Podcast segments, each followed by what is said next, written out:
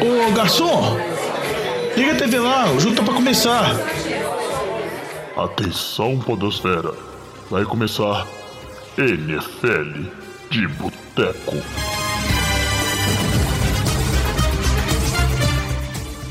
Bem-vindos a mais um NFL de Boteco. Eu sou o Vitor Oliveira, de volta e assumindo o lugar do jovem. Assim, ó, a gente volta três semanas depois já expulsando o host. Ah, ainda bem, né? Porque senão ia ser só eu e o Batata hoje conversando sozinho. Trocando ideia aqui. Ia ser Então o- vocês já estão vendo aí que nós estamos com o Diogão Coelhão Sou o que participa desse programa, né? e o Flávio Batata. que se eu não tivesse aqui não tinha nem como gravar, inclusive. Então É. tá aí, as Não, peças não, principais do, do Não. podcast hoje. Porque se não Mesmo? tivesse aqui, o Vitinho tivesse de férias ainda e o Batata não pudesse gravar por algum motivo, basicamente eu ia gravar um áudio no WhatsApp e subir ele. Um áudio de uma É, hora gravar um áudio de uma hora, eu falando tanta de coisa. É, lero, seria lero. o tão desejado Diogão Costa Costa que a gente aguarda. Olha aí. Estamos no episódio 99, então fica aí uma proposta pro episódio 100. Eu acho que é uma boa, hein? Diogão Costa Costa, episódio 100. Do jeito que tá passando a temporada, as lesões da NFL de Boteco, os desfalques estão tendo semana após semana. Se a gente conseguir chegar É, e gravar um programa final, é a vitória. Diogão aí, mais, mais consistente que o Lamar Jackson esse ano. E vamos aproveitar aí, lembrar do, do nosso podcast Fantasy de Boteco, pra quem gosta de Fantasy, né? Falando Lamar Jackson. É, saindo aí to- toda semana também, com dicas e palpites dos jogadores pra você escalar aí na, na semana. E, Agora, fi- e fiquem atentos, estamos chamando nas se- nas semanas decisivas. é isso aí, chegando os playoffs, né? Do, do, do, do então fique atento aí.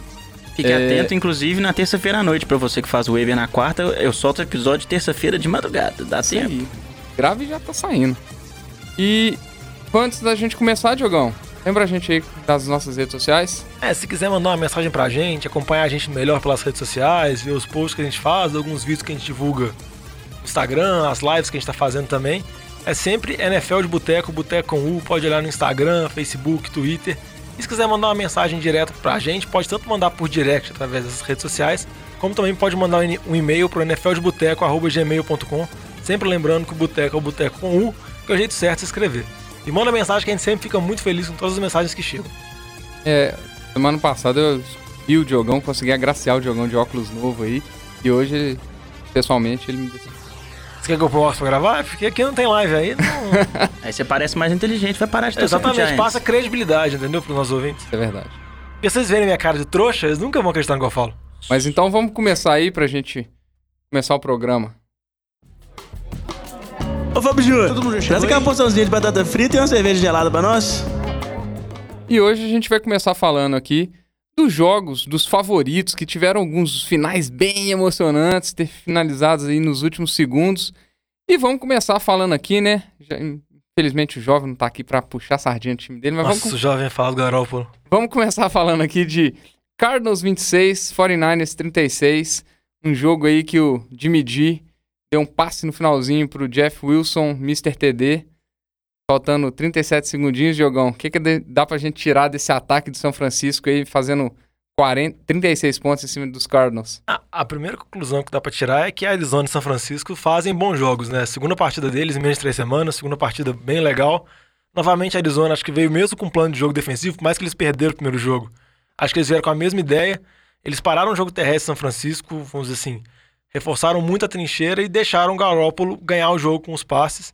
Óbvio que para a situação desse jogo, São Francisco o ataque estava bem desfalcado. O running back Matt Breida estava fora. O Stanley, left tackle, tinha voltado na semana anterior, machucou o dedo. Também estava fora. O George Kittle, que é a principal arma, estava fora. O Rob Gold, kicker, estava fora. E o Emmanuel Sanders, a gente viu que ele ficou entrando e saindo do jogo o tempo todo, com problema de lesão ainda. Mas mesmo assim, São Francisco conseguiu ganhar, conseguiu uma vitória impressionante com o TD que você falou do Jeff Wilson no finalzinho do jogo, mais que o placar foi de 10 pontos depois, pode parecer maior, mas foi porque na jogada praticamente seguinte o teve um de turnover defesa. de, retornado pela defesa de São Francisco. Mas o que eu ia falar do, do lance do Jeff Wilson TD final foi a chamada que a Arizona fez, mandou aquela blitz total, mandou todo mundo atrás de um Garópolo, porque eu acho que eles tentavam tentando. Já estavam numa posição confortável de chutar o field goal, ia levar o jogo para prorrogação. Mas eu acho que a Arizona tentou mais, tentou forçar um sec, dificultar o field goal, ou então tentar até um turnover. Acabou que o Garoppolo acertou um passe, o Jeff Wilson foi sem muitos problemas. Para endzone mostrando a, for a força de São Francisco. Apesar dos vários desfalques, o time vem muito forte, liderando a divisão.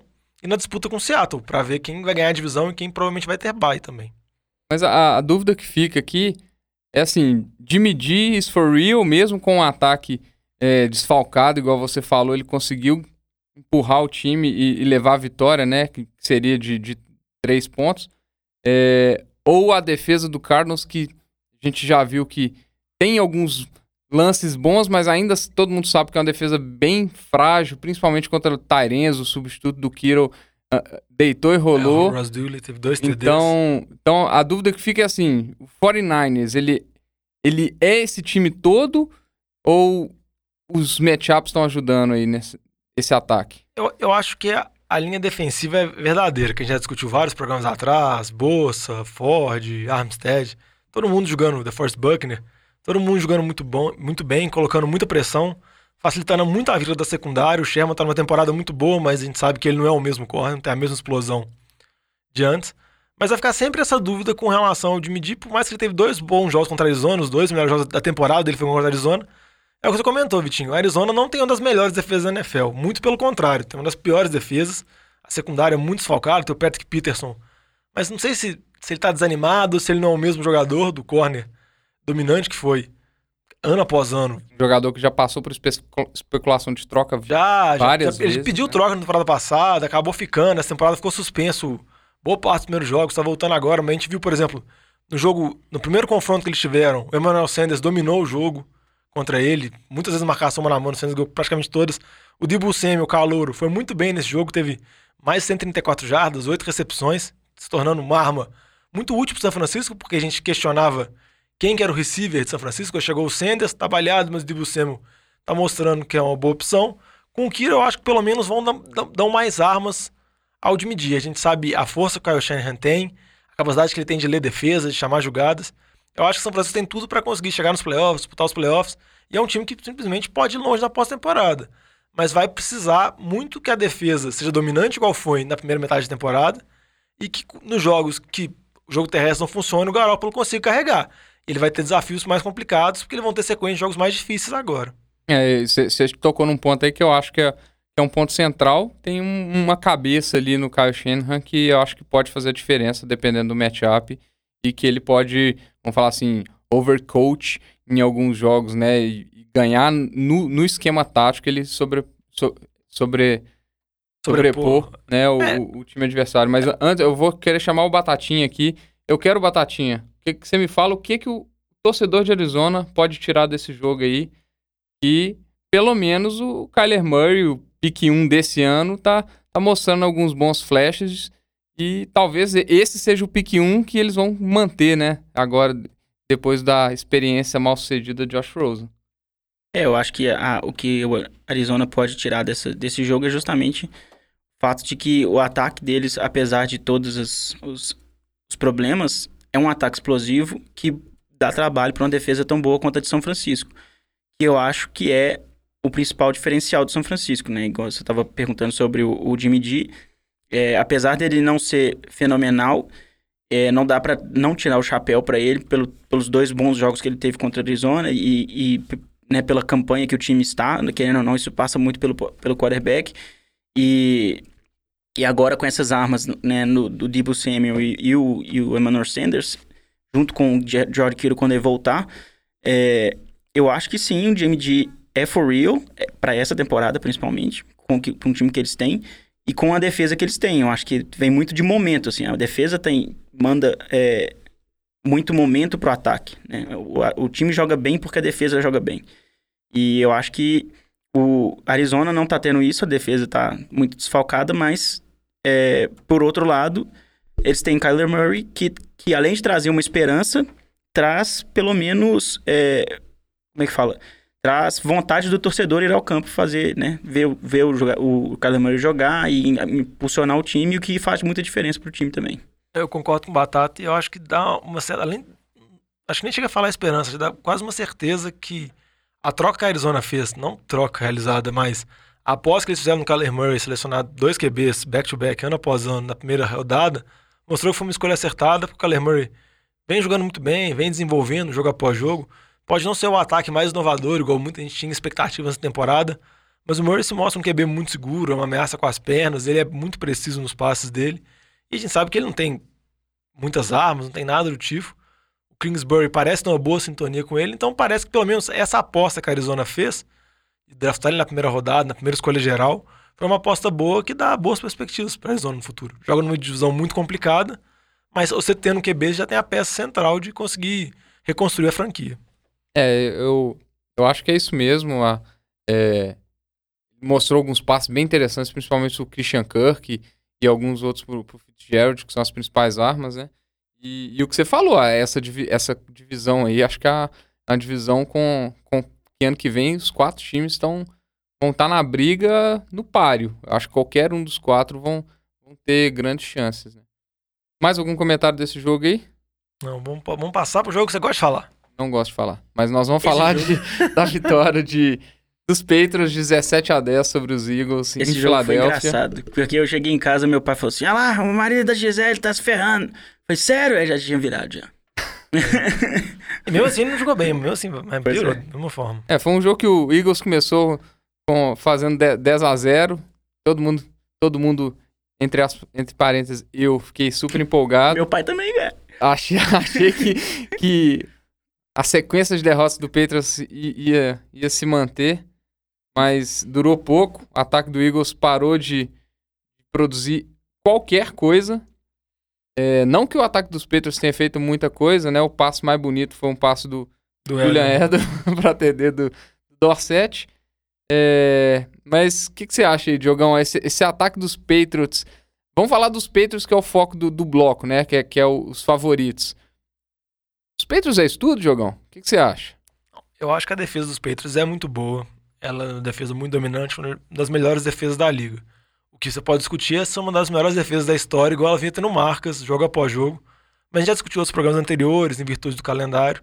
Esse jogo contra o Eagles tinha uma expectativa muito grande para ver como que esse time do Patriots ia se comportar, porque ele vinha atropelando vários jogos, aí perdeu para Baltimore. Eu acho que a gente tem que relativizar um pouco, porque, como você comentou, o Philadelphia com sérios desfalques pro jogo, sem Jordan Howard, sem Deshaun Jackson tá fora da temporada, sem Alshon Jeffrey teve problema na linha ofensiva. Então acho que o ataque de Philadelphia ficou bem comprometido. A defesa dos Patriots, novamente, foi dominante, tirando esse drive inicial do jogo que você falou. O Philadelphia abriu 10 a 0 Não conseguiu fazer quase nada, mas o ataque dos Patriots também não conseguiu aproveitar, vamos dizer assim, a situação que a defesa te dava. Igual o Batata comentou de São Francisco, que a defesa proporciona ataques boas situações, o ataque está capitalizando em relação a isso. O ataque dos Patriots não conseguiu capitalizar, principalmente nesse jogo. Porque foi uma, foi uma atuação na defesa impressionante, segurou Filadélfia a 10 pontos, pouquíssimas jadas, mas Filadélfia teve a bola no final, o drop do Aguilar. O drop, a bola estava um pouco difícil, a gente sabe que o Aguilar não é um melhores recíveis, mas para fazer a recepção no final do jogo. Então o ataque não conseguiu, os Peitos não conseguiu produzir tanto assim. E você pode falar do ataque terrestre, vem tendo problemas, jogo após jogo na temporada. A gente esperava que talvez fosse começar a engrenar, não sabemos ainda como vai ser. O também com relação aos recebedores, o Mohamed Sanu tinha ido, muito, tinha ido bem na partida anterior, dessa partida não, não teve praticamente nada. Pode argumentar muito com relação ao vento, a falta do Braves não está tão preciso, mas eu acho que é preocupante, porque a defesa é muito boa, mas o ataque não vem mostrando tantos frutos. Eu acho que não é mais preocupante assim, porque é os Patriots. A gente sabe que o Bill Belichick sempre vai arrumar. O calor da do ano passado, o Isaiah Wynn, que vive sofrendo com lesões, volta na semana que vem, vai ser o left tackle do time, deve melhorar muito a linha ofensiva. E resta saber como os peitos vão fazer. Para os peitos descobrirem alguma coisa, o Buckhead começar a correr agora que nem um demônio, ou o calor que eles nunca usaram, running back entrar e funcionar, ou é uma jogada de QB. A gente não sabe que o Peitos vai arrumar, mas que vai funcionar, vai. É, você comentou num ponto aí que parece ter, ter afetado o jogo mesmo, que foi a ventania, tava um, um, vento bem forte no jogo. A gente até viu isso na última campanha do Eagles, antes do, do passe pro Águilo, o Carson Wentz errou dois passes que, que o Zachert estava bem livre. Então, assim, pa parece que foi um fator o que pode ter justificado uma pontuação tão baixa, né? Pens pensando que foi uma, uma, uma um, um, rematch do, do, Super Bowl do ano retrasado, que foi um, que foi tiroteio, um tiroteio maluco. Né? Então, quem dava punch perdia o jogo. É, quem estava foi o gol, perdeu o jogo. E esse jogo, você pegar o segundo tempo, teve uma sequência de 10 punts seguidos pegando os dois times, né? Então foi um jogo bem, bem feio de se ver, mas você, você, você tocou num ponto interessante, Jogão. O Patriots agora tá tá recebendo algumas peças de novo, de volta, né? O Nikhil Harry, que foi um calouro, entrou essa partida, chegou a fazer uma, uma recepção. É, então a gente tem que ver o que, que vai ser desse time, mas realmente o jogo terrestre, que era uma arma do- dos Patriots, é, tava suprindo o ataque, porque o Tom Brady já não é o Tom Brady, tem. Vamos falar assim, tem um tempo que ele já não é aquele Tom Brady de dois anos atrás. Tá deixando a desejar um pouco. Tem que ver até onde que essa defesa vai, vai carregar esse time, na minha opinião. É porque quando a gente fala do ataque, a gente lembra muito da performance nos playoffs. Nos playoffs, os Patriots correram em cima de todo mundo e no jogo contra, contra o Rams no Super Bowl foi a principal arma do time e o Brady não precisou fazer muita coisa. É, cê, é, Foi muito bem contra o Chargers, lembra foi bem Chargers contra e, Kansas e- City. É, E exatamente. a gente pensa, ah, vai chegar o Patriots com essa defesa dominante, vai começar a jogar agora, inverno lá, jogando em Foxborough, temperatura abaixo, nevando, muito complicado, o time dos Patriots é muito físico. Ah, eles vão colocar o Sonny Michel lá, ele vai correr em cima da garganta de todo mundo, e o time vai, com a defesa muito firme, pontuação baixa, se manter. Mas o ataque não engrena. Desde essa temporada a gente vem falando do problema, o Sonny Michel tem pouquíssimas jardas após contato, assim, não, não, tenta tendo, não, não consegue ter corridas explosivas. E a gente sabe a dificuldade do corpo recebedor dos Patriots. Vamos ver agora como que vai ser, com o Nikhil Harry, com o Sanusi entrosando.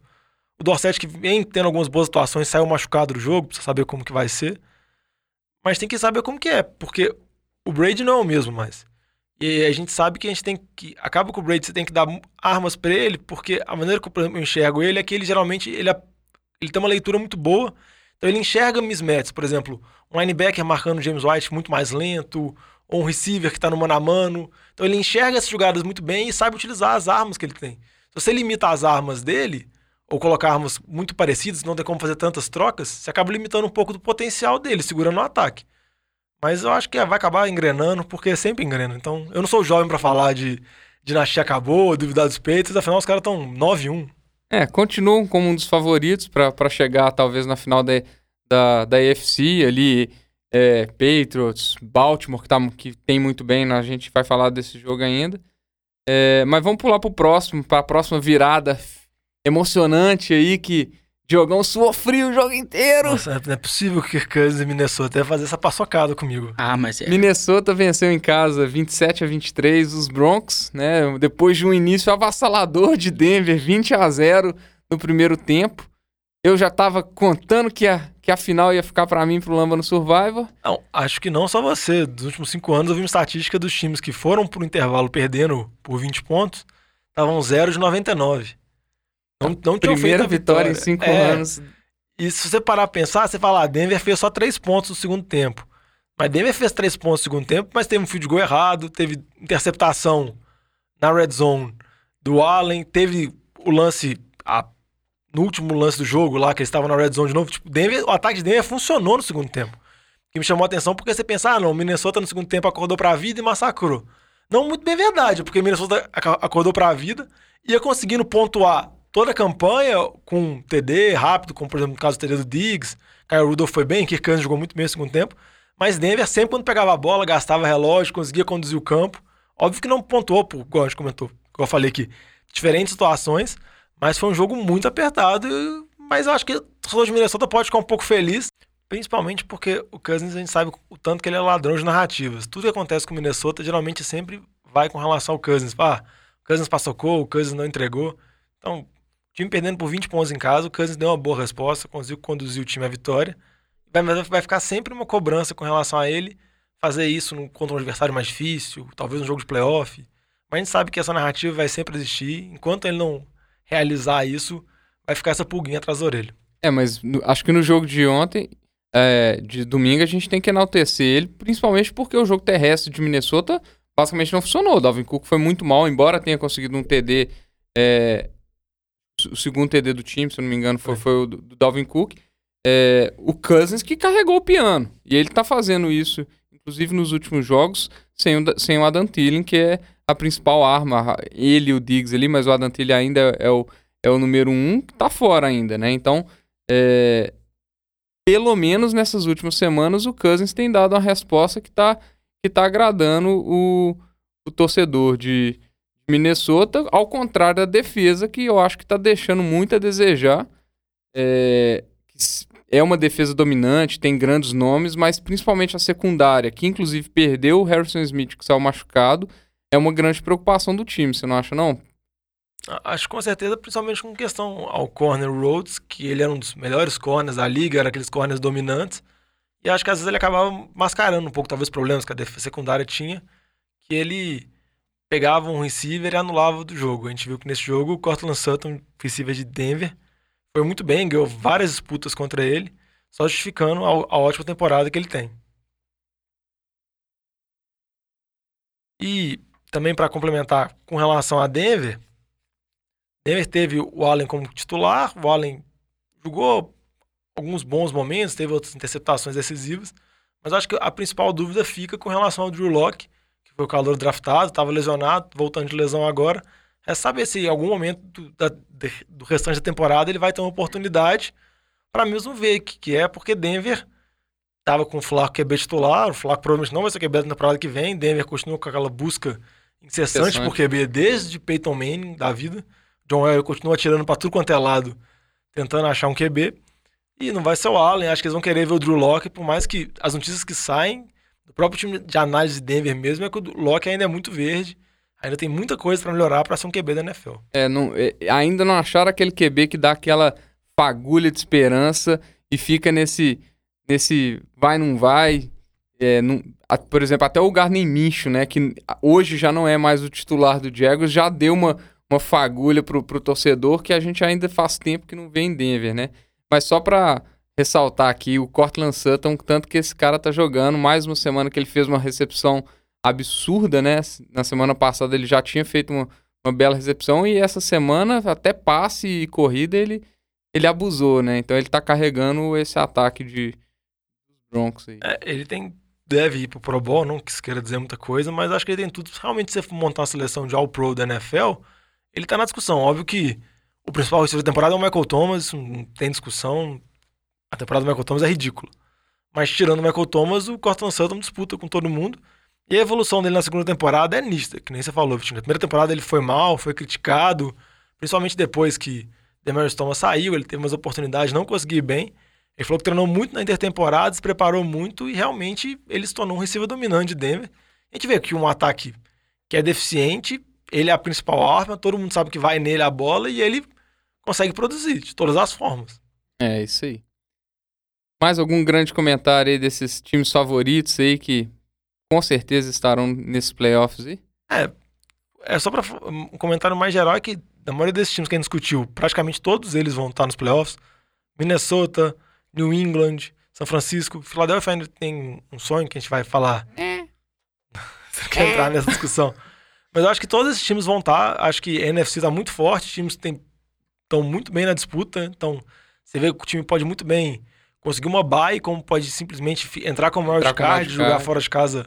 a É, São Francisco é um, é um time que tá numa situação dessa, porque Seattle tá logo atrás ali, né? Então, Propriamente Green Bay e Green Minnesota, Bay, também, Minnesota porque também. tem confronto direto ainda pra fazer. exatamente. Então vai ser muito interessante a gente ver como que esses jogos vão se comportar e na semana que vem a gente vai ter vários duelos entre times muito fortes. Que eu já falava no final do programa, mas vai ter Dallas e New England, Philadelphia e Seattle, São Francisco e Green Bay. São jogos muito bons e jogos que a gente pode ver em, em janeiro, nos playoffs. Exatamente. Esse assunto é bom, hein? Merece mais uma cerveja. E aí vamos começar um segundo bloco aqui, que é um bloco que eu acho que vai dar mais discussão, vai dar mais pega, vai dar um pouco mais de tristeza pro, pro Batata, que é o bloco daqueles times que estão com incógnita na posição de QB. É, a gente vai tentar desvendar aqui o que, que vai ser o futuro da principal posição desses times e a gente vai aproveitar e falar dos jogos desses times. É porque, só antes de você comentar, é porque acho que a próxima temporada vai ter uma situação não tão convencional, porque é muito raro alguns QBs movimentarem na intertemporada. Por exemplo, quando a gente teve a saída do Kirk Cousins, que ele saiu de Washington, foi para Minnesota, o Case Keenum saiu de Washington, o Bridgewater estava sem time também.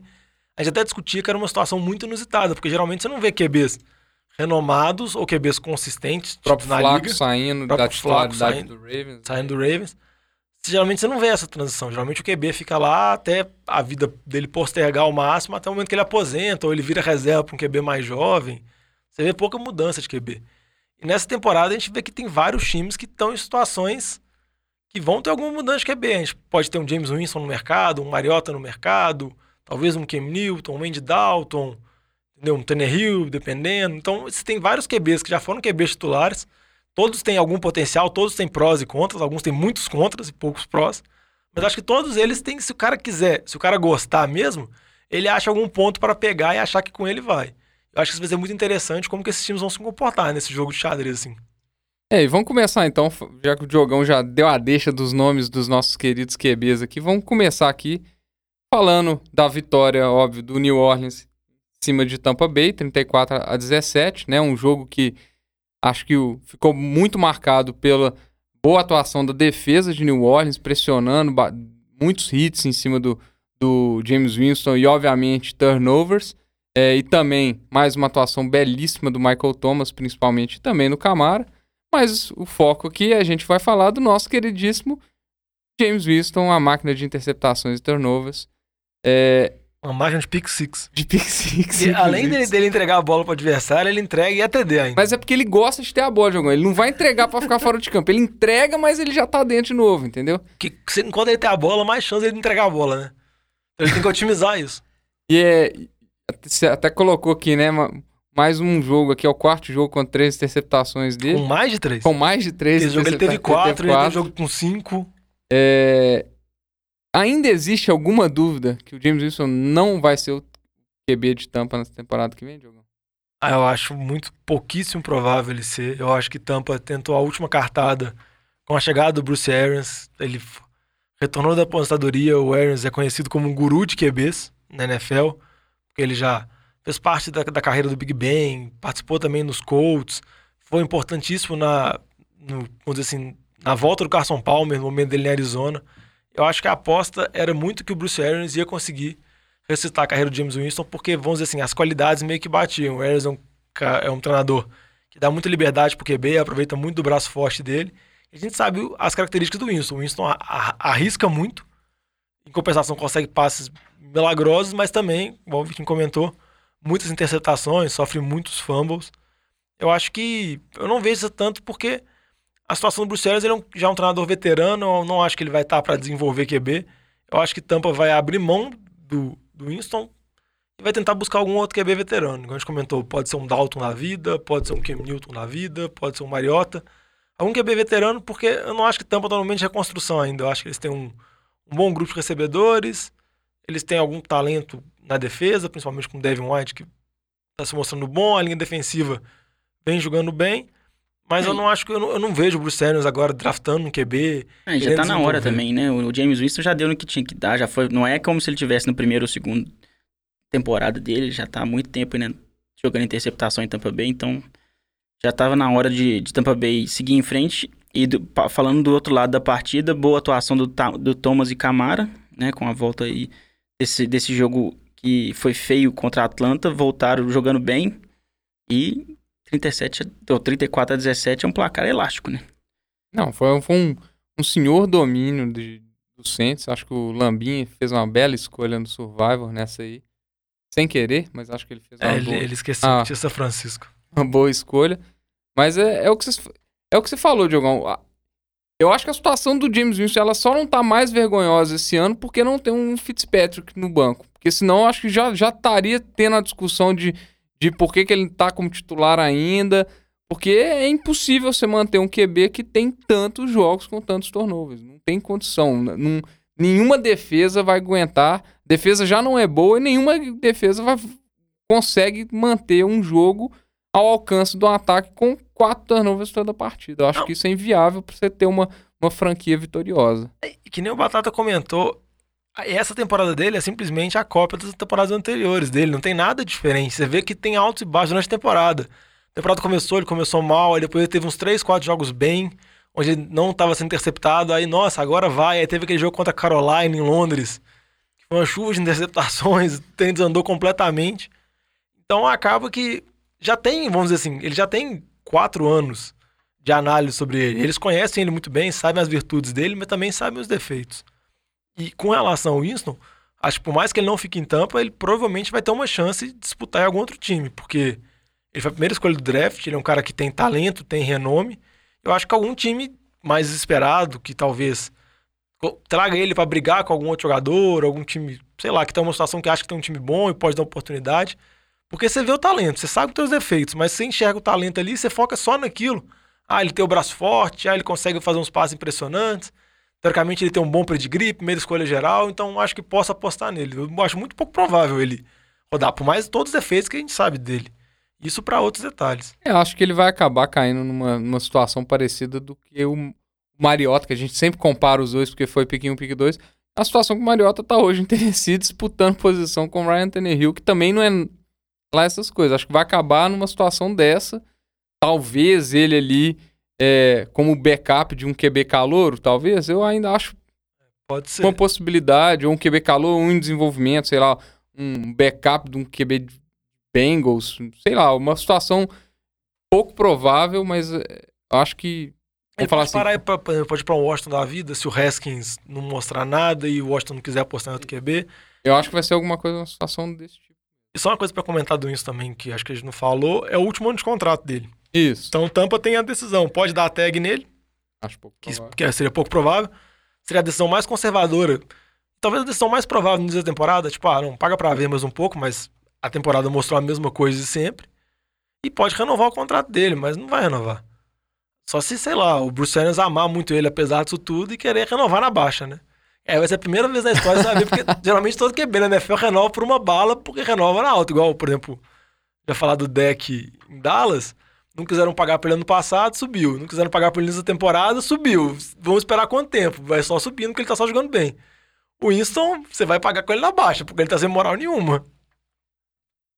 É, e a gente comentou aqui do, do Cam Newton. Vamos falar dessa vitória cachapante de Atlanta em cima de Carolina, 29 a 3. Atlanta que nas últimas duas semanas mudou da água pro vinho. Time que era uma das piores defesas da NFL, já foram dois jogos seguidos sem sofrer um TD. O que que dá pra gente falar desse- dessa defesa de Atlanta? Como, o que que aconteceu que melhorou esse tanto, Batata? O que você acha que houve? Cara, eu não sei. A defesa mudou da água do vinho pro vinho e, e eu não sei nem se, se, se dá pra falar que é, só a defesa mudou da água pro vinho, porque o ataque também começou a fazer pontos louco, né? 29 a 3, é outro pra cada elástico também. E eu não sei exatamente se isso foi head coach que, que resolveu focar na defesa, se, se jogadores voltaram de lesão. Eu sei que o time mudou da água pro vinho, de fato. Teve o retorno do, do Desmond Trufant essa, essa, essa semana e teve. Talvez o que mais mudou foi a mudança no, no- No- parte de chamada defensiva. a chamada defensiva e o técnico da secundária, que era o técnico de de receiver, receiver. foi, foi, foi pra, pra técnico de secundária e de repente o time começou a fazer várias interceptações. É, Não, o que você ia comentar, eu acho que na situação que tava, o Dan Quinn, que era o treinador, ele era o coordenador de defesa, ele era que chamava jogadas. tava no hot seat. Tava no total. hot seat, ele, ele era. Ainda, acho que é um candidato ainda que deve ser mandado embora causa da temporada decepcionante, mais dos dois jogos atropelos que teve. Depois da baia, acho que ele resolveu abrir mão de algumas funções dele, porque viu que não tava dando, tem tava desandando completamente. Como você falou, o treinador de receivers, que é um treinador especialista de defesa, voltou pra defesa. Ele começou a chamar as jogadas, o time melhorou da água pro vinho. A gente sabe que a defesa tem talento, vinha convivendo com problemas de lesão e tudo mais. Mas eu não sei, né? São dois confrontos, igual a gente brincou no jogo na, na semana passada. O jogo contra New Orleans era tipo o Super Bowl de Atlanta, pela rivalidade.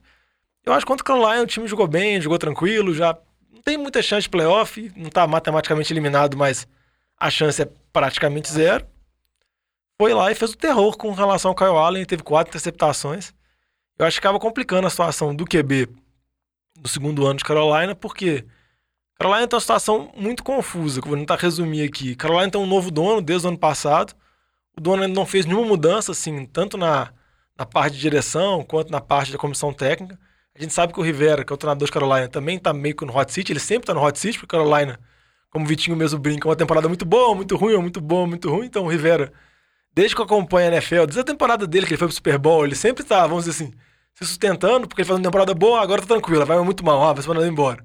Aí tem a resposta, vai ter temporada boa, e, e vai nesse, nisso aí. Então tem muita especulação que, que, que surge em torno de Carolina, é que o dono pode querer fazer alguma mudança, colocar, vamos dizer assim, nome de confiança dele. Seria uma mudança de general manager, que levaria a mudanças. Em comissão técnica, que pode levar a mudança até na posição de QB. A gente sabe que a situação do Cam Newton é, ele tá fora da temporada, antes ele era chamado de Superman, Mas temporada após temporada ele tá tendo problemas com lesão, a gente não sabe como vai ser. Ele tem problema no ombro, agora tem problema de lesão no pé. Ele já pediu pra ser trocado também. Ele falou que tá aceitando propostas e etc, É, né? porque acaba que. Esperança do Batata.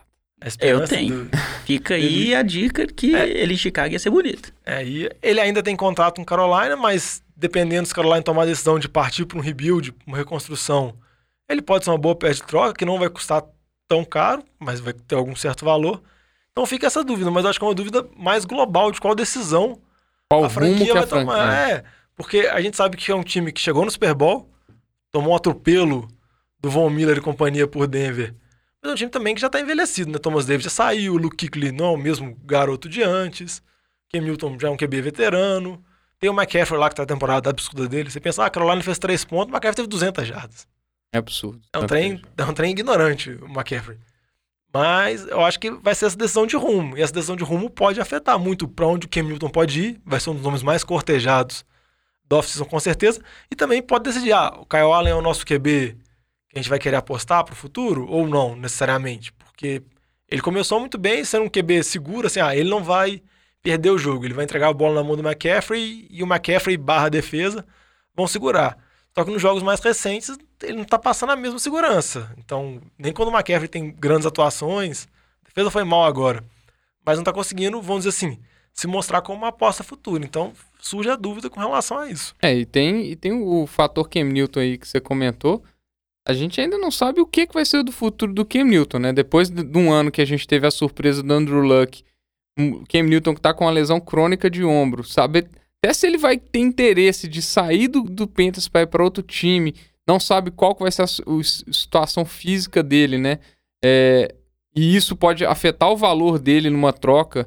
É, e, e além disso, o Kyle Allen mostrando essa irregularidade, segundo jogo com, com volume alto de turnovers, a gente fica nessa dúvida, né? O que que, o que, que a franquia vai, vai decidir fazer, mas igual você falou, acho que tudo vai, vai ser um- uma mudança top-down, desde o general manager até o head coach. Eu acho que é uma coisa que tá por, por acontecer em, em Carolina. Eu concordo com você nisso aí, Diogão. Mas vamos ao que interessa, né, Batata? Não. O Batata até respondeu a pergunta na pauta aqui, pode ir pra ele direto já. Não, cara. Não, já que você já, já, já mandou na, na pauta, puxa aí pra gente, Batata. Trubisky 7, Rams 17. O que, que você me diz disso aí? Olha, eu acho uma boa atuação da defesa de Chicago. né, segurar o Rams e o Gurley aí a 17 pontos. Com o Goff não fazendo tanta coisa assim. É, é, mas será que o Chase Daniel pode fazer mais do que o Trubisky? Pode. Tanto é que já fez, né? Tanto é que já fez. Eu não sei nem porque voltaram com o Trubisky.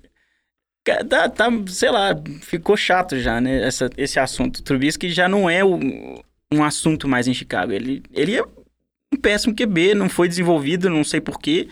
Não, não, não melhorou o quanto a gente achou que ele ia melhorar. E agora é partir pra frente, partir pra outra, principalmente kicker, né? Achar um, pelo amor de Deus, porque Mas antes a gente falar do, do Ed Dinheiro, que já, já não é dinheiro, mas... não é mais. Trubisky ele foi bancado, faltando 3 minutos pro final do jogo. Falaram que era uma lesão lesão. de quadril, entre de não sei o que. Sabe o que isso me lembra? Você acha que isso aí é lesão mesmo e ele tá jogando em cima de uma lesão, tentando se esforçar, por- tentando voltar antes da hora, talvez? Ou é só miguezão, Batata? Isso me lembra Jay Cutler na final de conferência contra o Packers, que ele saiu por uma lesão no dedão. E, tipo assim, dedão esquerdo. Cara, não acho, não. Sinceramente, é puro achismo meu, mas eu acho que se ele não tivesse bom o suficiente, eles não tinham tirado o Chase Daniel, que tava jogando melhor que ele. Entendeu? Se ele tivesse ainda precisando melhorar pra voltar 100% em campo, eu acho que eles não teriam tirado o Chase Daniels. E, e eu acho que eles tiraram ele porque tava ruim mesmo e, e não querem admitir que fez um péssimo move pra pegar o Trubisky ao invés do Deshaun Watson. Mas... Ah, mas isso aí pode dar. Você tem que lembrar da notícia que saiu essa semana, né? O GM Saiu deu uma notícia belíssima semana, entrevista. Chicago Nossa. Tribune. Que, teoricamente, o general manager de Chicago, que draftou o Trubisky, ele até entrou na seleção de... Acho que foi top 3, melhor general manager eleito na temporada passada, pela reconstrução do time, pela troca do Kalil Mack, chegada do Matt Nagy, etc. No período de seleção de jogadores no draft do ano do Trubisky, tinha muita dúvida com relação a quem seria o QB, a melhor QB, o Trubisky, Mahomes, Deshaun Watson, não tinha nenhuma unanimidade, por mais que agora possa parecer um absurdo essa minha frase. Se você procurar a notícia, você vai ver que realmente ah, era muito disputa, eles, até os três não eram cotados como grandes prospectos, mas surgiu a notícia que o GM de Chicago ficou tão impressionado com o Trubisky que nem foi conversar com o Deshaun Watson. Deshaun Watson tinha acabado de ganhar o Heisman, tinha acabado de ter uma vi- uma virada espetacular de Clemson contra Alabama. Alabama. Então, tipo assim, o mínimo que você podia fazer é sentar com o cara e conversar com ele, discutir alguma coisa, por mais que você amou o Trubisky. Ver o perfil dele, se ele tem aquele perfil de liderança. que é- É, e tudo Até mais. isso, a postura cara- de do Trubisky, a gente fica na dúvida, né? O cara ganhou um Heisman. É, não, contra o Alabama. não sei, eu não sei o que falar mais É, contra, contra, não. Não, ele teve aquela virada de jogo impressionante contra o Alabama. Exatamente. sabe o tanto que a Alabama é dominante no college football. Pois é, eu, eu já tinha esquecido dessa notícia, aí vocês me lembraram dela. Muito obrigado. Mas, Eu só vou comentar um, pouco da situação do Trubisky, é que eu acho que ela, é- ela é muito complicada. E ela é mais complicada que todos os outros QBs que a gente falou, porque para ela ser realizada a troca ou mudança mais drástica, pessoas têm que assumirem culpas.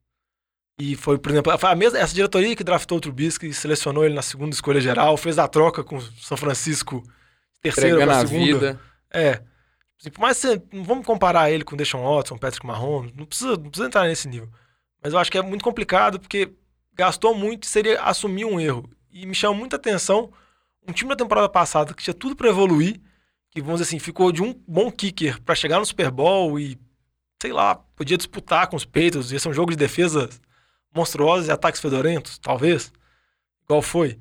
Mas um time que estava tão perto assim, estava passando por uma crise existencial tão grande de possibilidade de troca de QBs, aí começa a questionar o Matt Nagy, aí começa a questionar o general manager. Aí não é possível que Chicago, depois de uma temporada passada tão brilhante, vai partir para uma reconstrução total. É porque eu acho que acaba sendo muito complicado e acaba amplificando. E se você não tomar uma decisão rápida, igual ela falou, já, já ficou chato exatamente. já, já cresceu algo muito grande. Então, por exemplo, se ele tá machucado mesmo, já sua especulação, ah, ele foi bancado porque ele tá muito ruim, etc. Então é uma situação que não sustenta. Eu concordo muito, Diogão. Eu acho que é, o erro principal do time de Chicago aí é administrativo de não perceber que delongar essa, essa dúvida, delongar esse assunto, tá só prejudicando mais o time. É, igual você falou, você tem um, um técnico que todo mundo sabe que é muito bom, e aí você começa a questionar seu técnico porque seu jogador tá jogando mal e ninguém sabe o que aconteceu, é, é o tiro no pé. Você tá, você tá comprometendo a sua organização por causa de, de alguém que não quer admitir um erro. Que provavelmente, na minha opinião, foi do Ryan Pace. Acontece, cara. Você deve estar um cara ruim. Acontece. Ah, não, e se você Sabe? olhar, igual E- eu falei, se você olhar as notícias, Exatamente. eles tinham muita discussão com relação a quem era o melhor QB. Todos eles tinham prós, mas todos tinham muitos contras. O Exatamente. Bicho tinha muito pouco tempo como titular. O- Era uma aposta o Mahomes muito falava mais- que ele era só o braço forte, que ele não tinha capacidade nenhuma de ler jogo. O Deshaun Watson tinha várias dúvidas com relação a ele. Até que tem uma foto clássica do Mahomes no Pro Bowl da temporada passada, que é ele, o Trubisky e o Watson, os dois, os três estavam no Pro Bowl, o Mahomes MVP, e o Mahomes colocando, tipo assim, ah, vocês falavam que essa classe QB era fraca. Porque realmente era análise feita pré-draft, mas muita coisa muda. Exato. E assim, obviamente também muita coisa mudou desde que essa classe de draft foi draftada, né? Então, por exemplo, você tem o Patrick Mahomes, ele não nasceu o Patrick Mahomes desde aquele draft. Ele foi treinou, ele foi desenvolvido debaixo de Alex Smith na época, né? E com Andy Reid. Então, assim, não é qualquer time sendo desenvolvido ali. O cara foi desenvolvido, não, não acho que no melhor ninho possível ali, que é um, é um QB super seguro que o Alex Smith é, que faz só passe certo, né? Não faz qualquer, qualquer arriscada nem nada.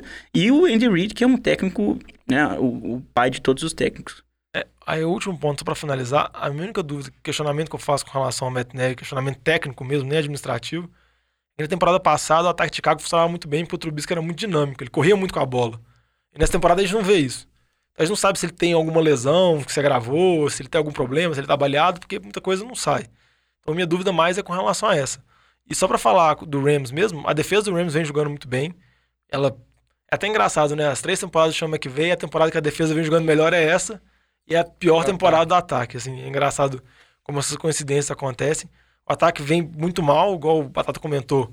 O Goff teve um jogo ruim, ele acertou três, quatro passes bons no jogo inteiro. Óbvio que estava sem Brandon Cook, sem o Robert Woods. Mas o Rams, numa divisão muito complicada, a defesa tá jogando no nível de playoff, mas, mas por incrível que pareça, o ataque não O consegue res- corresponder. Então é um time que ainda vai disputar, tem esperança de chegar, mas eu acho pouco provável que vai precisar que o ataque volte aos níveis anteriores. É, eu, eu, eu concordo com o que vocês falaram. Eu acho que Chicago é, tá entrando numa situação muito complicada, tem problemas com o QB. Eu acho que o Matt Neg tem uma parcela de culpa. Eu falei isso lá na semana 7, quando o Trubisky lançou 50 bolas e o ataque correu cinco vezes com a bola. Aconteceu não na mesma proporção, mas de novo, eu acho que é impossível você confiar no Trubisky para dar 40 passos no jogo. É, só que tem um problema aí também, na minha opinião, que é a situação de decisão do, do, do GM. Se é, mesmo que ele aceite falar assim, ó, errei. Qual que é o próximo passo para o time de Chicago? É uma situação muito complicada. Porque, primeiro, Chicago não tem pique de primeiro round ano que vem, por causa da Khalil troca Mack. do Khalil Mack.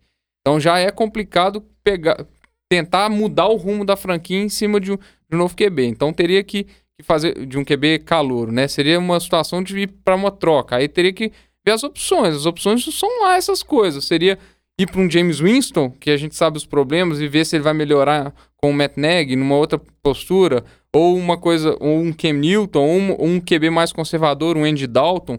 Então, assim, não são muitas opções muito boas. Eu acho que vai, vai ser algo a, a acompanhar na, na próxima off-season para ver se vão mudar o rumo da franquia na posição de QB, porque a gente sabe tem uma defesa sólida. O ataque ainda deixa muito a desejar, até nas outras posições. Basicamente, a gente tem o Allen Robinson como um, um bom nome recebendo, e o Montgomery ainda acho que está deixando muito a desejar. É, mas ainda tem que saber o que, que vai, vai virar esse ataque, né? Eu acho que assim, restam duas opções. Eu acho que ou é para um QB barato e que seja muito bom, por exemplo, na minha opinião, o Kim Newton, que, que por ser baleado, por ser velho, por ter grande chance de lesão, vai sair barato, mas ele é muito bom. Então, se o time cuidar bem dele, né, principalmente linha ofensiva, etc., ele pode, pode render muita coisa. E a outra opção, eu acho que é voltar para o básico, que é o que Chicago sempre fez: defesa boa, jogo corrido e QB seguro. É pegar o Trubisky e fazer, fazer passo curto o tempo todo, correr com a bola onde não der, e o resto é handoff, handoff handoff. Porque, querendo ou não, o David Montgomery, ele, ele é bom. Ele não tem corrido, não tem sido tão utilizado assim. Mas ele é bom. Agora, a linha ofensiva também. Tiveram vários, vários desfalques. O, o próprio Kyle Long ficou por muito tempo fora, que é um dos melhores jogadores da linha. Então, assim, é, eu acho que dessas duas opções eu iria com a do Cam Newton, né? Primeiro, obviamente, porque eu acho que o, o- a cabeça do Matt Nagy ali pode, pode trazer muitos frutos com, com um QB muito bom na mão. Mas ainda assim, eu acho que não precisa chegar no ponto de reconstrução total agora. Eu acho que é admitir esse erro e correr atrás das de uma dessas duas opções. Vai com QB veterano pra acho, tirar essa nuvem negra. Eu Acho que, sei lá, velho. Acho que com o Trubisky não, não vai. Acho que o importante agora é tirar É, essa tira esse imagem negócio, de. Limpa Exato. isso e, e segue a vida do time, velho. Porque o time é bom, o time tem talento. Acho que não precisa, não precisa pegar. Pode ser um Cam Newton, pode ser um Andy Dalton da vida, pode, sei lá. Traz outra pessoa que não seja o Trubisky. Você vê, você vê um nome, cara, que não é ruim, mas tá completamente desaparecido, Trey Burton. É um bom Tyrant, mas ele não fez nada esse ano. Ele nem, quase nem entrou em campo, praticamente. Ele teve algumas lesões também. Também. Mas vamos passar pro último jogo aqui, pra gente falar do último QB que nós já falamos, mas vamos falar do jogo de Cincinnati e Oakland, um jogo bem. Mas que Cincinnati perdeu aí 17 a 10 pra, pra Oakland. Oakland que tá- ainda tá na briga de, é, de playoffs. Tá forte tá na forte briga. na briga pelo wildcard ali. Um, Kansas City um perdesse- jogo atrás de Ontem, Kansas City. Oakland É. era líder. Então, tá uma campanha bem interessante desse time de Oakland, que a gente tem a esperança que ia brigar daqui a uma, duas temporadas. Nada disso, já tá aí. Tudo bem que foi contra Bengals, fazendo 17 pontos só. O que, que dá pra gente falar aí do. Desse, primeiro desse ataque de Oakland, jogão, de- é, e da defesa, que teve bons números, mas contra a linha horrorosa dos Bengals, e da posição de QB dos Bengals, que é, que é o que a gente tava aqui. Tá no bloco. Começando por Oakland, eu acho que muita coisa se explica pela classe de calouros que eles tiveram. Não necessariamente pelas escolhas de primeira rodada, no caso de Josh Jacobs, mas o Abraham tá fora e o Kellen Farrell foi muito bem no jogo passado. E Nesse meio, né? agora não foi tanta tentação, mas a gente vê que tem vários calouros. Hunter Renfro tá indo bem. Nesse jogo, o Max Crosby teve três sacks. Então, eu acho que a classe de calouros, quatro sacks no jogo, é, o, a classe de calouros foi muito bem e, o que chama atenção é porque Oakland tá com um GM novo, o Matt Mayock, que era o, o guru do draft da NFL. Muita gente falava, ah, uma coisa é o cara ficar dando palpite na época do draft, quem é melhor, quem é pior, porque se o cara falar com a besteira assim, ah, o Trubisky é melhor que o Patrick Mahomes, todo mundo depois de um ano esquece. Só Não ia agora, ter nenhum peso em cima é, dele. agora né? o cara drafta e Peso tem, de agora o cara drafta e tem o cara pro restante da carreira dele. Então, mas é, eu acho que isso guinou completamente o Oakland. O time era pra reconstrução, igual você comentou, longa, mas mudou. O time tem um calendário favorável. Pega o Jets essa semana, tem, pode conseguir uma vitória, um adversário acessível e uma temporada muito boa do Derek Carr, que talvez diminua um pouco os burburinhos que tem de Oakland trocar de QB, de ter movimentações e tudo mais. Com relação a Cincinnati, o Calouro, o Finley, não vejo jogando nem um pouco bem, mas ele tá numa situação também nem um pouco favorável, tá numa situação desastrosa. Acho que qualquer um colocasse ali ia jogar mal. Só não é tão desfavorável porque não tem pressão também, né? É, De jogar em é. Cincinnati na situação que tá. não tem situação nenhuma, mas eu acho que Cincinnati é um time assim que devia ter apertado o botão de reset na temporada, na trade deadline, devia ter trocado algumas peças para conseguir ativos, mas a gente sabe que Cincinnati, dos 32 times da NFL, é o time que é, vamos dizer assim, conduzido da maneira mais aleatória possível. Então não dá para saber muita coisa como eles vão conduzir, se eles acham que eles podem disputar playoffs no futuro. Então fica essa dúvida. O Zach Taylor, treinador novo, tinha tido pouquíssima experiência na NFL, até como coordenador de ataque, não tinha tido nada demais. Era mais um amigo do Sean McVay que acabou caindo num bom emprego. Uma temporada com zero vitórias. Andy Dalton não deve permanecer. A gente quer saber quem que vai fazer. Vai draftar um QB, vai tentar reestruturar do zero, vai buscar algum QB veterano. O Taylor vai ser o treinador do ano que vem, ou se ele terminar 0-16, ele vai ser mantido. Porque Cincinnati é uma situação que é porque a gente lembra muito das temporadas recentes do Marvin Lewis, que era tido como chacota, porque não ganhava playoffs. Mas se você olhar a história dos, dos times dos Bengals, o time dos Bengals sempre foi horrível. O Marvin Lewis chegou, o time se tornou competitivo, conseguia chegar nos playoffs, tudo bem que não ganhou nenhum jogo, mas chegava nos playoffs, incomodava na divisão. O Marvin Lewis saiu, o time fica 0-10. Então, tipo assim, Vai voltar. não, é, ele, não, ele, ele quer voltar pra NFL. O Marvin Lewis já falou, ele tá no mercado, ele quer voltar. Mas acho que, não sei, né, Cincinnati, se algum time pode fazer, é Cincinnati. É Então eu não descarto. Mas Bengals, eu acho que é uma situação. Acho que dessa é a mais absurda, porque vai trocar o Dalton, mas você fala, ah, eles vão draftar alguém? Não sei. É, e a pior Eles notícia que Bengals. E a, a pior notícia que o Bengals teve foi a lesão do Tua.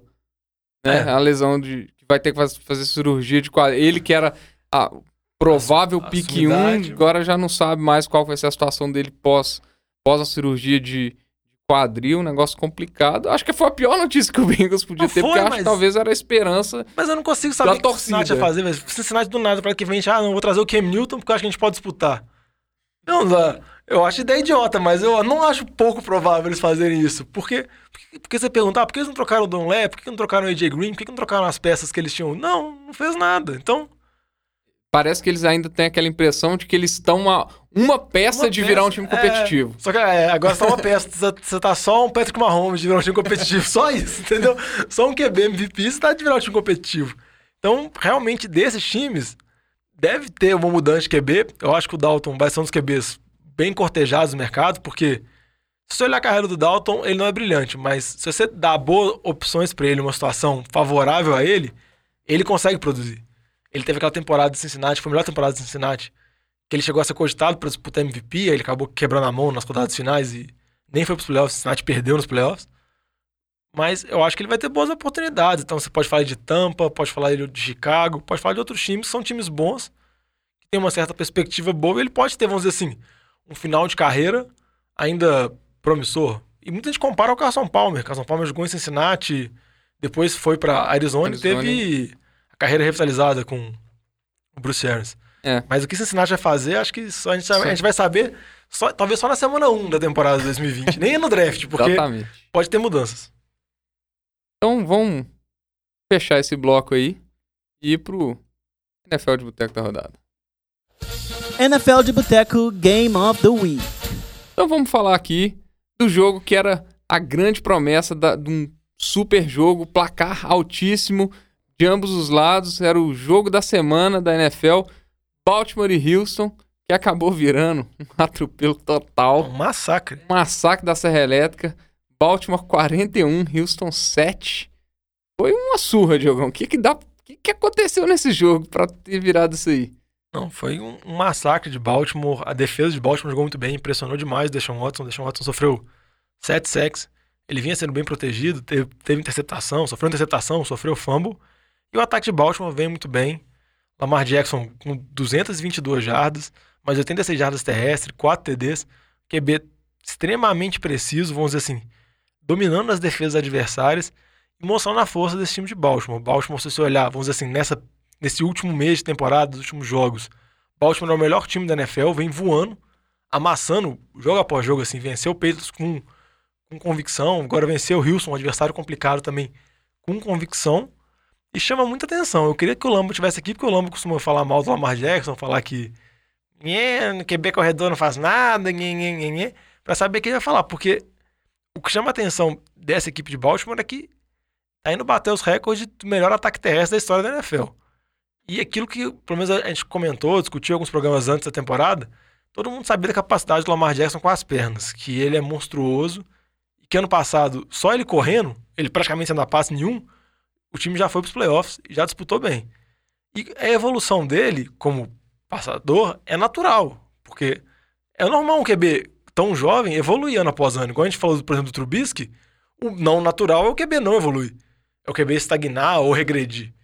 Então era, seria natural o Lamar Jackson evoluir. E resta saber o, quão, o quanto ele pode evoluir, porque ele já é um, um monstro correndo. Se ele for um QB razoável com o braço, ele já torna esse ataque em outras proporções, que é o que a gente tá vendo agora. É muito difícil marcar. É, ele tá sendo muito melhor do que só razoável, né? Embora ele tenha, se a gente olhar a quantidade de jardas aéreas, ele é ele não, não tem dado tantos passos assim, mas ele não precisa, e ele tá sendo muito eficiente, né? Esse jogo foram 220 jardas, mas foram 4 TDs. Jogo passado, se não me engano, foram 180 jardas, 3 TDs. Então ele tá sendo muito eficiente. Não só Baltimore deve bater a marca de melhor ataque terrestre, o próprio Lamar Jackson deve bater a marca de, de QB com mais jardas terrestres, Bateu batendo do o do- Michael Vick. É, e não só isso, a defesa jogou muito bem, né? Também. É, É, desde a troca do do Marcos Pires. Marcus Peter, a- acho a- que também o, o Smith voltou. A defesa. A, a secundária, vamos dizer assim, conseguiu se recuperar de lesão. O Peter chegou, melhorou. A gente tinha dúvidas com relação à defesa, com relação ao pass rusher, mas aparentemente, porque Baltimore perdeu muitas peças. Baltimore consegue produzir jogadores, assim, é impressionante, igual a gente costuma falar, Pittsburgh produz bons receivers, Baltimore produz bons, Bons linebackers bons linebackers. Acho que, se você olhar os jogadores, são todos jogadores todos draftados em dia 2, dia 3, draftados em terceira, quarta rodada, mas eles sabem, vamos dizer assim, reconhecer os talentos que eles precisam e principalmente eles sabem utilizar os talentos que eles têm. Então, eles conseguem produzir muita coisa e o time realmente tá voando. Resta saber se vai conseguir manter esse nível, porque se manter esse nível, primeiro, tem uma chance de ser o seed número um, porque tá um jogo atrás dos Patriots, mas tem o desempate. O, ambos, tanto o Baltimore quanto os Patriots têm um calendário complicado, então pode ter um jogo perdido aqui a colar, mas eu acho que vai dar muitas dificuldades pros Patriots. Mesmo jogando em Foxborough, É a esperança. A esperança da NFL gritando. Pro Patriots não ganhar mais um Super Bowl. E, e é muito interessante ver o Lamar, porque a gente viu o Mahomes, vamos dizer assim, causando terror na NFL na temporada passada, agora a gente vê um outro QB muito jovem, causando terror também de uma forma totalmente diferente. E isso que é interessante, porque muitas corridas que ele, corridas que ele produz, que ele faz, não são assim improviso.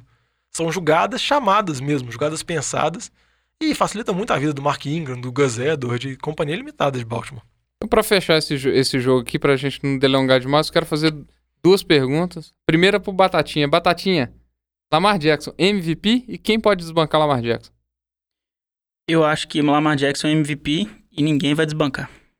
Diogão, você acha que alguém pode desbancar o Lamar Jackson? E Acho que só o Russell Wilson. Acho que tem que ser QB, acho que o McCaffrey não tem chance, acaba comentando isso. A última coisa que eu vou falar muito rápido é com relação ao lance da.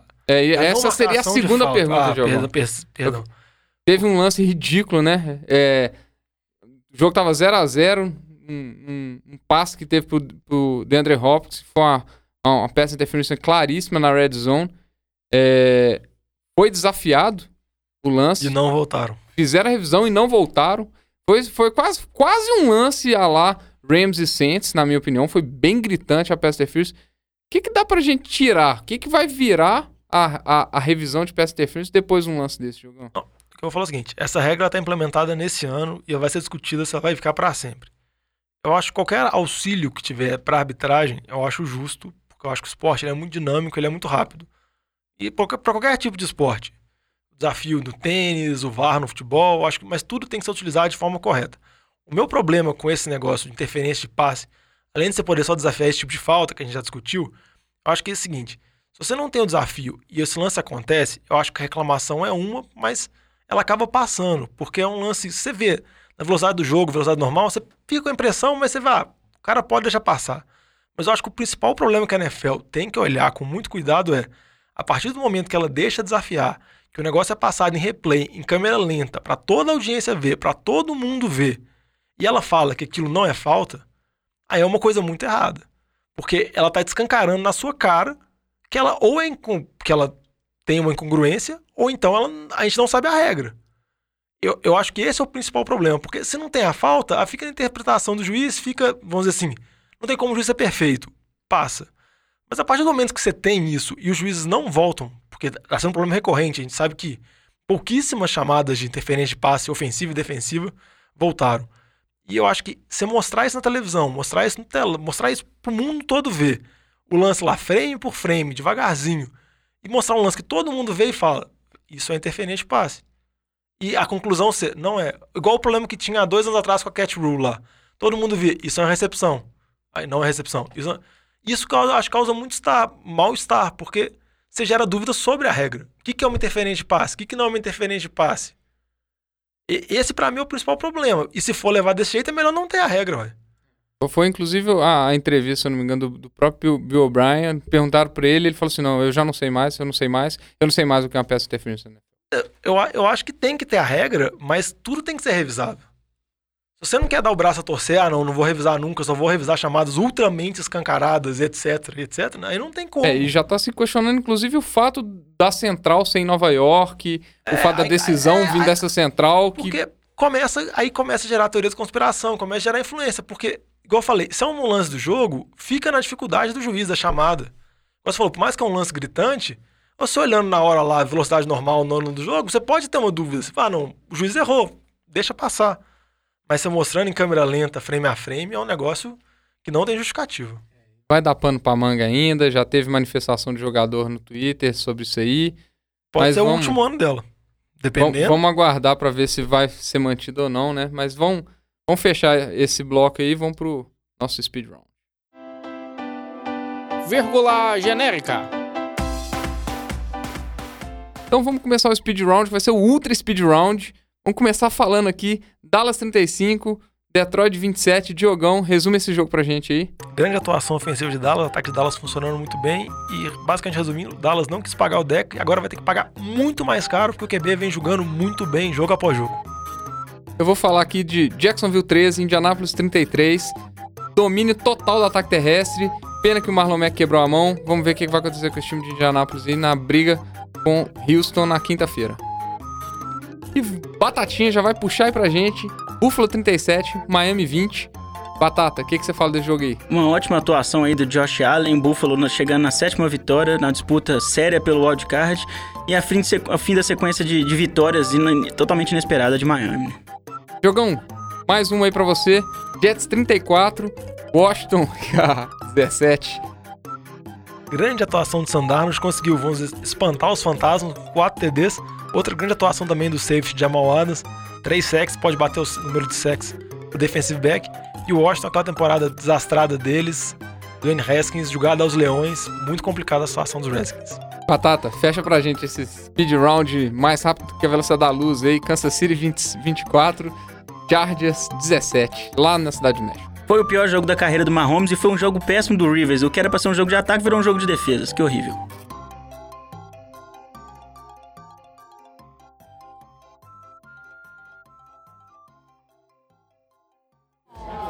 Ô, galera, nós estamos fechando a cozinha. Vocês vão querer mais alguma coisa? E aí, passou esse mega speed round aí. Tô até cansado, dá o speed que ele foi. Foi super rápido, mais rápido que Fórmula 1. Vamos passar aqui pro nosso papo de boteco. Essa semana a gente tem uma discussão feia pra gente falar, né? O lance triste que teve no jogo de quinta-feira. Cleveland ganhou de Pittsburgh 21 a 7, mas acho que a vitória de Cleveland ninguém lembra mais, porque infelizmente no finalzinho, faltando ali 5 segundos pra acabar o jogo, teve aquele lance horrendo que o Miles Garrett arranca o capacete do Mason Rudolph e, e dá-lhe uma capacetada, literalmente falando. É, e acabou aí resultando em, em suspensões. Miles Garrett está suspenso indefinidamente aí com certeza não joga essa temporada. É, a linha ofensiva de, de Pittsburgh foi em defesa do, do Mason Rudolph. Acabou que o Marquis Pounce so- sofreu Suspenso também suspenso três também jogos. três jogos. E O Ognobi. Ogunjobi Ognobi. Foi suspenso um jogo também porque ele deu um empurrão no Não. Mason Rudolph enquanto o Mason Lan- estava sem capacete. Só não foi um lance mais desnecessário, foi capacitado do Garrett, foi totalmente desnecessário. Mas, tipo assim, o pau comendo, os caras chutando o Miles Garrett no chão, veio um jogo do nada e empurrou o Rudolph. Ô, Diogão, mas o que, que dá pra gente esperar agora do futuro do, do Miles Garrett? O Miles Garrett que já teve, antes, nessa temporada, naquele jogo contra, contra Jets. né? Que ele teve, teve uma falta em cima do Trevor Simeon bem proposital ali, que ele caiu em cima do Trevor Simeon, teve um, foi um rough in the passer. Logo em seguida ele teve uma falta igualzinha que infelizmente quebrou a perna do Trevor Simeon. Muita gente já falou de maldade do, do Miles Garrett. Esse, esse lance Esse- contra Pittsburgh fugiu de todas as proporções imagináveis, né? O que podia fazer. E ele, ele que tava num- numa temporada pra Defensive Player of the Year, né? Era meu palpite, inclusive, do, do Monday Awards. E acabou virando isso aí, suspenso total. O que, que dá pra esperar da carreira desse cara agora, Diogão? É, é um jogador que foi draftado com a primeira escolha geral. O Vitinho comentou, um jogador muito talentoso. Viu uma temporada muito boa. Já tem uma fama dele de maldoso, ele já tinha sofrido algumas faltas de rough in the passer, que ele deixa o braço, ele deixa o corpo, mesmo depois do QB soltar a bola, vamos dizer assim. Ele deixa o contato para cair em cima do QB. Mas eu acho que é uma situação que não tem justificativa. É algo que nunca foi visto na NFL. Você vê que os próprios jogadores de Cleveland eles não têm justificativos, não têm apoio, assim, falam, é, é complicado, o Garrett vai ter que arcar com as consequências. Como o Vitinho comentou, o torcedor de Cleveland não tem sorte em nenhum momento, assim. Depois que o time, no primeiro da temporada bem decepcionante que vem tendo, o time consegue uma vitória contra Pittsburgh que não ganhava cinco temporadas. Você pensar agora vai, tudo é apagado por esse lance do Garrett. A gente sabe que o jogo tem muitas pancadas. Nesse próprio jogo mesmo, teve dois jogadores que saíram com concussão. O Juju, O Juju saiu e o Deonta Johnson, Johnson saiu. saiu. teve pancadas. Inclusive no lance do Deonta Johnson, o, assim, o, cara, o jogador foi, foi ejetado. ejetado. O Juju, o cara poderia também ter sido, porque a pancada foi muito firme. Mas tem coisas que não tá na regra que fala que você não pode dar uma capacetada. Especificamente isso, mas é uma coisa na NFL que não existe isso. Igual no beisebol, assim, quando os jogadores vão brigar, você não pode pegar o taco de beisebol e bater na cabeça do cara. Ou no hockey, você não pode pegar o taco também e dar na cabeça do cara. São coisas, regras que são que existem no campo, assim. Você não pode agredir. Cara, você não pode tirar o capacete dele igual o Garrett tirou do Rudolph, sendo que ele pesa duas vezes que o Rudolph pesa. O Rudolph não, não é um QB pequeno. O Garrett é um monstro. E acertar. Ele podia ter machucado muito. Eu acho que a punição da NFL, que é severa, vai ser muito severa porque você não tem que pensar na consequência do ato dele. Se machucou ou não machucou. Você tem que pensar o que poderia ter acontecido. O Garrett vai pegar muitos jogos. Eu acho que provavelmente ele deve ter que pedir aquele reinstatement pela NFL, igual quando tiver jogador suspenso por posse de drogas, por outros motivos, que a NFL vai avaliar se o cara volta ou não. Acho que talvez deve ser esse caminho que deve ser conduzir a ele. Não acho que ele vai ser suspenso o resto da carreira dele, porque também ele é o Miles Garrett, ele é um jogador de nome, primeira escolha geral, tinha temporada muito boa. Se fosse um Zé Ruela, não draftado, que ninguém conhecia, fizesse isso, talvez tomasse um ban para a carreira inteira dele. Eu acho que o Garrett vai acabar voltando, mas é algo que assim, é difícil falar. É difícil comentar porque é algo que não existe. A gente não, não, não sabe que, que se o Rudolph falou alguma coisa que não tem justificativa, pode ter falado o que quiser, porque ele realmente estava transtornado. Ele estava completamente maluco. E você comentou do Pounce que foi suspenso. O Pounce deu entrevista e falou: "Ó, eu repetiria tudo que eu fiz, o cara tá usando uma capacetada no meu QB, você vai fazer o quê? É, ele- Eu até tenho que ele falou, proteger o meu QB. deixou de ser uma questão de jogo, passou a ser uma questão de. Não lembro que palavra ele usou, de Segurança, segurança, pessoal. tipo, sobrevivência ali da- dentro do jogo. né? É, eu acho que é, o Garrett, ele, ele, apesar de que é- era no mínimo que ele podia fazer, depois, de, depois ele disse disse que estava arrependido, que né, não, não tinha justificativa para aquilo, etc. Mas eu concordo com o Diogão, eu acho que a NFL precisa ser severa nesse, nesse, nesse caso, até pelo precedente, né, que nunca aconteceu. É, senão os caras desse- vão e sair dando nos outros. Exatamente. Então, assim, é, eu acho que não pode se de- deixar chegar num precedente onde a- a- algum jogador possa ver a possibilidade de transformar o jogo numa luta. Que foi meio que aconteceu ali por alguns segundos. né, o que acontece de vez em quando no hockey também. Com um certo, uma certa regra, mas, é- existe. Mas os caras tiram as luvas, Exatamente, com uma certa o- o regra, mas negócio, existe. vai- Os caras vão na mão, ninguém pega o taco e dá no outro. Exatamente, mas eu acho que na NFL não cabe isso. Porque são caras muito grandes, eu acho que a- a- o risco de lesão é muito grande, o risco de. né, Enfim, é uma, uma coisa que nem, nem cabe colocar. Eu acho que por, por conta disso, eu acho que a NFL vai ser muito rígida, muito, muito severa com o Miles Garrett. E eu acho que, assim, não vai deixar de jogar pro resto da carreira, não, mas eu acho que a carreira dele acabou. Assim, em termos de possibilidade de ser gigante, de ser um, né, Hall of Fame, coisa do tipo, não, não tem mais. Eu acho que ele se queimou pro resto da carreira. Ele vai ser sempre o cara que deu a capacidade. Exatamente. Não tem como você colocar um cara desse no Hall of Fame, por exemplo. É, É, ele vai ter sempre concordo. essa. Ele vai, ele vai ter essa mancha. Vai ter essa carreira, mancha não- pra não- sempre. Não tem como. Então vamos- vamos fechar esse assunto aqui. É, o próximo assunto a gente ia sempre dar uma passada nos destaques da semana. O Diogão já deu uma, uma resumida. É, nós temos cinco grandes jogos nessa- nessa semana, na minha opinião. Primeiro é Houston e Indianapolis no Thursday Night, é uma disputa direta na liderança da, da divisão. É, É, tem que saber como que o Colts vai estar, porque você comentou a lesão do Marlon Mack, o Hilton também não sabe se volta. já volta, né? E Houston com problemas secundários. A secundária ficou saudável, mas depois todo mundo machucou de novo Três lesões. nessa semana. Eu acho que é um jogo muito importante, que os dois times estão empatados. Então. E eu acho que é o jogo que Houston tem que se mostrar também, né? Porque É o momento. é o, é o momento. Você tem Deixão Watson, você tem um time que você pagou pra pegar o Thompson, você se reforçou pra isso, que você tenha problemas de lesão. Mas tá- você tem o Colts do outro lado, todo esfarelado, com mil problemas, com mil temporada totalmente turbulenta, mas muito bem treinado, muito acertadinho, mas o potencial dos Colts a gente sabe que, assim, eles são nota 6,5, 7, 6,5, 7 e vai nessa batida a temporada inteira. É, os outros jogos aí a gente tem Seattle e Filadélfia. Acho que é um jogo de, de vida ou morte pra Filadélfia, na minha opinião, porque já tá um jogo atrás de Dallas ainda. Tudo bem que tem um confronto direto ainda entre os times, mas E, mas eu só não falo que é vida ou morte porque Dallas pega New England, que é o jogo que a gente vai falar, e Filadélfia tem uma sequência, pega Giants, Redskins e Miami, os três é, próximos são três jogos. Mas eu, eu falo assim, é um jogo de vida ou morte pra mostrar se Filadélfia. Não um jogo de vida ou morte pros playoffs, mas Filadélfia tem que se impor. de alguma É, coisa, porque real. senão, se não vai pros playoffs pra, pra perder no wildcard. Eu acho que é mais É, esse. porque você volta da bye e perde dois jogos seguidos em casa, é, é complicado. É complicado. Contra dois É, times contra dois times que, que são times que você enfrentaria lá pra É. frente. A gente tem Dallas e New England, o Jogão comentou também. É, Green Bay e São Francisco, acho que talvez seja um super jogo, que é um jogo de disputa de, de, de bye, inclusive. É. São os dois líderes de divisão no momento. É o jogo do Monday Night, é o jogo que estava marcado para de tarde, ele foi mudado para NFL para domingo à noite. É interessante ver Aaron Rodgers contra o Jimmy Garoppolo, Green Bay vindo da baia, eu acho que é muito interessante, igual você comentou. Os dois times, ah, você pode olhar, os dois times estão teoricamente com uma campanha tranquila.